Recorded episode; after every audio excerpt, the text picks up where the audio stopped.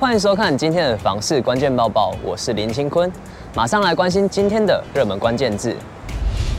今天的热门关键字是房市趋势。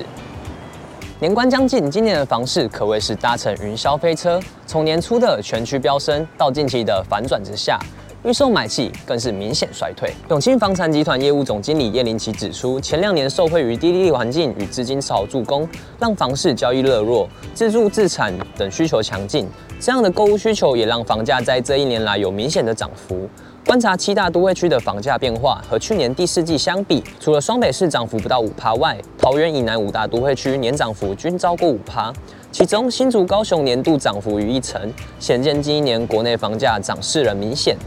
若疫情前未实施货币宽松前的二零一九年同期相比，涨幅更是惊人。除了双北涨幅约两成外，桃园以南五大都会区涨幅均超过四成，新竹涨势最为凌厉，达六十四点六趴。然而，这个涨势与近期却出现了松动的现象。叶林奇表示，二零二二年第四季房价与第三季相比，除了新竹仍有一趴以上涨幅外，新北、桃园房价微涨零点三趴与零点八趴，其余四都房价微跌，显示房价由涨转跌，房市已出现反转向下讯号。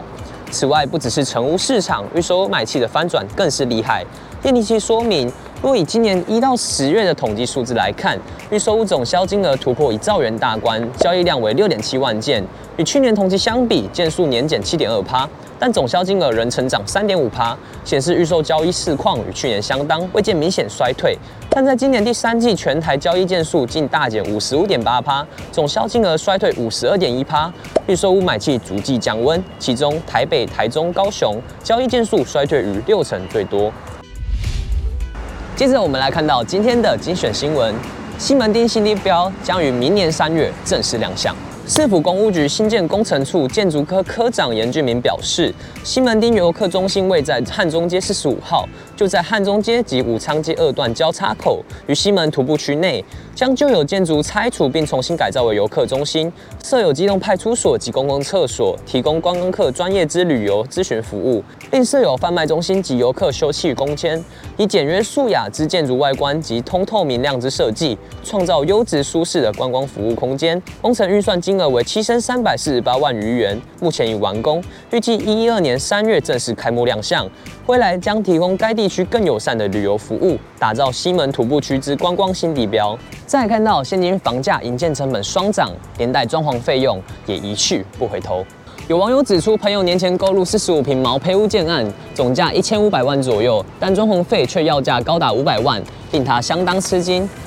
针对毛坯屋装潢，祥汉室内装修总监卢淑媛回应：毛坯屋的装潢单坪价码为六到二十五万，会依照屋主需求、屋况、格局、选材、施工方式、施工时间等多重因素而有所不同。像是选材有分进口或国产，预算价差就差很大。都得依照实际案况做调整，设计师也能符合业主所需，进而帮业主掌控需求预算。此外，根据主计处最新统计，今年十一月消费者物价指数装潢成本项目以涂料年增九点一九趴最多，如维修材料也年增八点六七趴，卫浴器材年增五点一二趴。人力成本方面，油漆、水电工工资分别年增三点四九趴与二点九四趴，想装修的民众荷包恐得更厚哦。最后，我们来关注到台中市政府六点九亿打造雾峰联合行政中心，预计于一百一十五年完工。雾峰区联合行政中心新建工程全案总预算六亿八千九百八十万余元，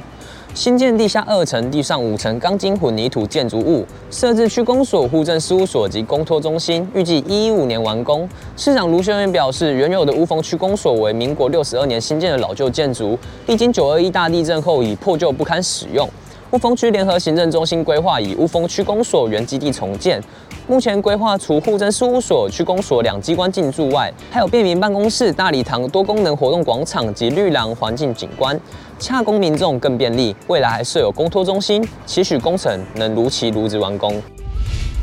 最后，我们来看到今天的买房卖房，我想问，有网友提问到，大家在看房时会看哪些地方，以防遇到恶邻居呢？有内行人对此回应：看社区公告、楼梯杂物这两处最准确。还有过来人指出，可以观察邻居门口鞋子，如果鞋子随意摆放，代表那人不太在乎他人观感。以上就是这期报报所有影片内容。如果你喜欢这期影片，请别忘按赞、分享并开启小铃铛哦。我们下次再见，拜拜。